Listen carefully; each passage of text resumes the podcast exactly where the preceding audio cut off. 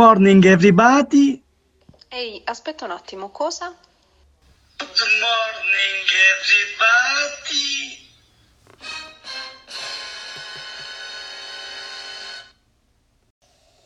Nelle puntate precedenti.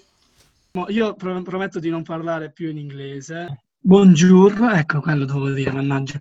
Vabbè, eh, io sono Fefo e oggi sono con Bianca, ciao a tutti. Ciao a tutti e eh, in questo episodio del nostro bellissimo podcast, eh, oggi 24 aprile 2020, che è la data del quinto Global Global Strike, eh, parleremo appunto di inquinamento. Voleve- volevate che parlassimo ancora di coronavirus? Eh, non vi era abbastanza, invece no, oggi parliamo di un'altra cosa, che è il cambiamento climatico. E per farlo abbiamo interpellato una persona che è parecchio, eh, diciamo, affezionata al tema, che è Davide, che avete già conosciuto nell'episodio sco- negli episodi scorsi. E ehm, vabbè, mo lo sentiremo parlare. Quindi iniziamo subito questo dibattito. Quindi, Vai Davide. vai Davide. Salve ragazzi, sono tornato anche oggi, anche oggi non lo so in realtà da quanto è passato l'ultimo podcast, ma vabbè. Eh, beh, allora volevo fare questo breve discorso, non eccessivamente lungo, per eh, diciamo spingervi più che altro a riflettere in questa per l'appunto giornata dedicata a questo tema. Allora, beh, inizio innanzitutto col dire che il tema dell'ambiente lo sappiamo tutti quanti è importantissimo, cioè è fondamentale sia per noi sia per le generazioni future. Questa è una cosa che è risaputa sia per chi è più affezionato al tema, sia per chi è meno interessato, sia per chi si informa, sia per chi no. È una cosa che ormai è entrata dentro di noi, lo sappiamo. Sappiamo anche di tutte le battaglie che stanno portando avanti numerosi gruppi, eh, nonché anche numerose mh, mh, personalità politiche di qualsiasi orientamento rispetto a questo campo e di tutte della direzione che la società globalizzata vuole prendere, o meglio sta tentando di intraprendere, che è quella della green economy, che è la strada giusta, la strada che dobbiamo seguire, non di, pensando che possiamo fare una scelta, cioè che possiamo fare una scelta che magari ci potrebbe portare alla stessa eh, soluzione, però magari in due modi diversi. No, non, non c'è una scelta. La green economy è effettivamente l'unica scelta, perché se non scegliamo quella strada non ci saranno altre scelte che possiamo prendere. Questo perché, per appunto, sappiamo tutti che se continuiamo in questo modo, su questa strada che stiamo prendendo adesso, che ovviamente è migliorata rispetto agli anni scorsi, stiamo andando in un miglioramento anche se è ancora a livelli un po' troppo bassi. Quindi se continuiamo in questa strada con cui l'attività umana è un così grave problema per la Terra, un così grave cancro, se non riusciamo a, a bilanciare le cose, a bilanciare tutte le attività che sono necessarie alla vita umana e contemporaneamente non dev- queste attività non devono nuocere alla Terra, bensì devono, se magari conservare il benessere per tutte anche le altre specie che vivono su di essa, come minimo conservarlo, poi se riusciamo a migliorarlo è anche meglio, però per ora limitiamoci a volerlo conservare. E non andremo da nessuna parte, perché se, con- se c'è un processo di deterioramento, a- arriveremo a un punto in cui non potremo più deteriorarlo, perché prima o poi le risorse finiranno, per quanto ci sembrino ancora adesso Illimitato. illimitate, almeno non a noi, cioè a noi persone normali che comunque non sono in questo campo, non sono nell'ambito produttivo, a noi sembrano sempre limitate, soprattutto a noi che viviamo in Italia o comunque in, in, in Occidente, cioè persone che hanno comunque grande disponibilità di prodotti, ci sembra, cioè non abbiamo la reale consapevolezza di quanto le risorse in realtà siano eh, eh, eh, limitate e che quindi dobbiamo tutelare la loro, la loro presenza. Questo perché? Questo non è solo per noi, anche perché ricordatevi che se il mondo cambia in peggio, noi ne viviamo le conseguenze, ma non è solo per noi, perché se il mondo cambia in peggio, continua a cambiare in peggio e noi non facciamo niente per cambiarlo, ne soffriranno anche le generazioni future. Perché ora pensateci un attimo, se il mondo è come adesso, è colpa delle scelte che, so- che sono state prese nel passato, delle scelte che hanno pensato alle tasche di pochi, alla bocca di tanti, ma di certo non al bene di tutti. Perché Certo. non, eh, non, mm, non era negli interessi dell'epoca.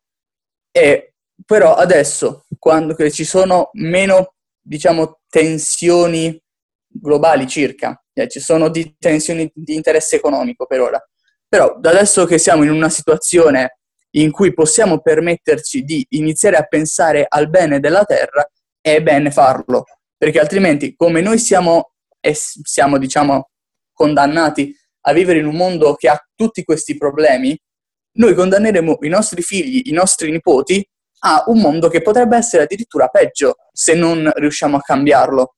Sicuramente sarà peggio se continuiamo così.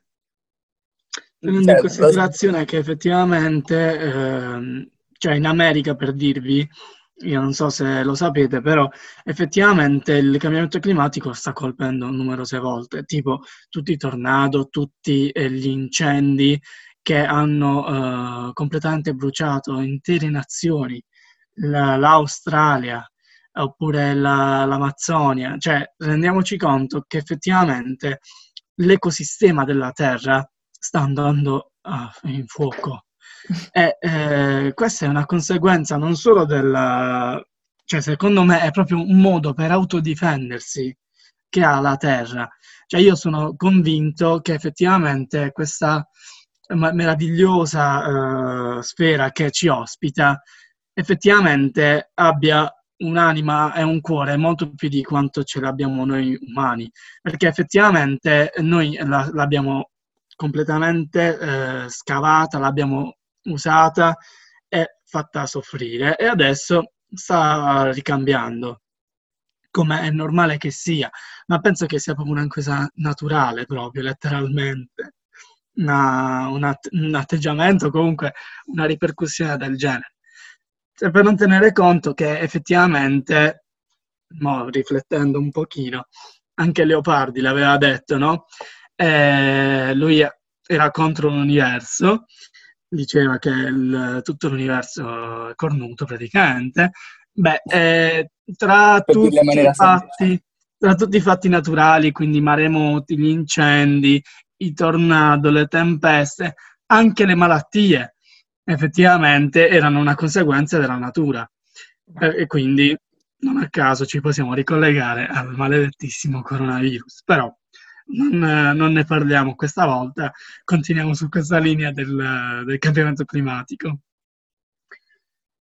Eh, perciò io stavo riflettendo, ma secondo voi, i miei cari due compagni di questa intervista, effettivamente ehm, noi vabbè, sappiamo che l'Unione Europea e alcune associazioni di nazioni stanno cercando di arrivare attraverso un processo graduale a questa riconversione green di tutte le, le aziende o comunque delle principali aziende più inquinanti, perlomeno all'inizio. Effettivamente l'Italia sta risultando una delle nazioni che, per esempio, eh, ho sentito l'altro giorno al TG Leonardo, fantastico, che è effettivamente una delle, delle- dei una delle nazioni che in Europa ricicla maggiormente. Cioè un sacco di eh, plastica viene utilizzata, per dirvi, nella costruzione edilizia, eh, mischiata col cemento eh, e poi viene usata per costruire le case. Perché effettivamente la plastica è proprio un, un isolante termico ed effettivamente eh, è un materiale molto prezioso, quindi è bene che eh, si, si utilizzi al, al meglio in questo modo. Voi che ne pensate? Effettivamente l'Italia, secondo voi, sta eh, procedendo in questa direzione oppure potrebbe fare molto meglio? Secondo me Ma, si ma prego, potrebbe prego. fare meglio. Cioè, vabbè, ovviamente io penso che si possa sempre migliorare e fare meglio. Poi diciamo che penso soprattutto che diciamo, tutto parta dalle piccole azioni, perché noi diciamo, siamo i consumatori, quindi in realtà siamo noi comunque a decidere in realtà anche, diciamo, eh, dove acquistare, quindi se preferire comunque anche delle aziende che rispettano già eh, la, sì, che sono più green eh, rispetto ad aziende che invece appunto non lo sono. E questo appunto secondo me vale per tutto e quindi eh, bisognerebbe diciamo, iniziare a stare attenti partendo proprio anche quando andiamo al supermercato. Um, magari cercare, non lo so, quelle di comprare cose con meno plastica possibile, per dirvi. E quindi penso che appunto anche nel nostro piccolo possiamo fare la differenza in queste piccole cose oppure comprandoci una borraccia invece che comprare tutti i giorni la bottiglietta di plastica, per dirvi. O quantomeno mh, mm, cercare di smaltirla al meglio, perché è questo anche, eh, ripeto, ah, sì, vabbè, sì. un punto fondamentale. Quindi io direi che eh, possiamo, Davide può lanciare il suo appello che avevamo pensato di, di fare e possiamo concludere con, uh, con, questa intervista. Però prima vi faremo ascoltare una fantastica barzelletta di un nostro amico che uh, vi delizierà con una perla barese doc. Vai Davide. Beh sì, per concludere mi trovate perfettamente d'accordo perché per quanto noi non siamo coinvolti effettivamente in tutto il ciclo che conduce magari all'inquinamento, siamo comunque le persone a cui sono rivolte quei prodotti. E iniziare pian piano a scegliere, a selezionare i prodotti green è un primo passo che possiamo fare tutti. È un primo passo non solo per far cambiare il mondo in maniera concreta, ma anche per cambiare noi per cambiare il nostro modo di pensare, perché è quello primo, la prima cosa che dobbiamo cambiare, perché se continuiamo sempre a pensare a cosa conviene a me e solo a me in maniera eccessivamente egoistica, finiamo per mh, rovinare tutto, finiamo per non poter più scegliere qualcosa che ci faccia bene, ma qualcosa che ci può far solo male. Far solo male. E quindi iniziare a pensare cosa fa bene, magari non mh, a me, ma anche a chi mi sta intorno, anche al mondo in cui vivo. Allargare, diciamo, un po' di più le nostre priorità, non avere soltanto noi come centro di riferimento di tutto, ma anche un pochino il prossimo, solo questo. Okay. Mi piace molto questo modo di vederla. Grande. Bene. Ciao ragazzi. Ciao a tutti, io sono Nicola e sono senior del reparto Contichi di Bari.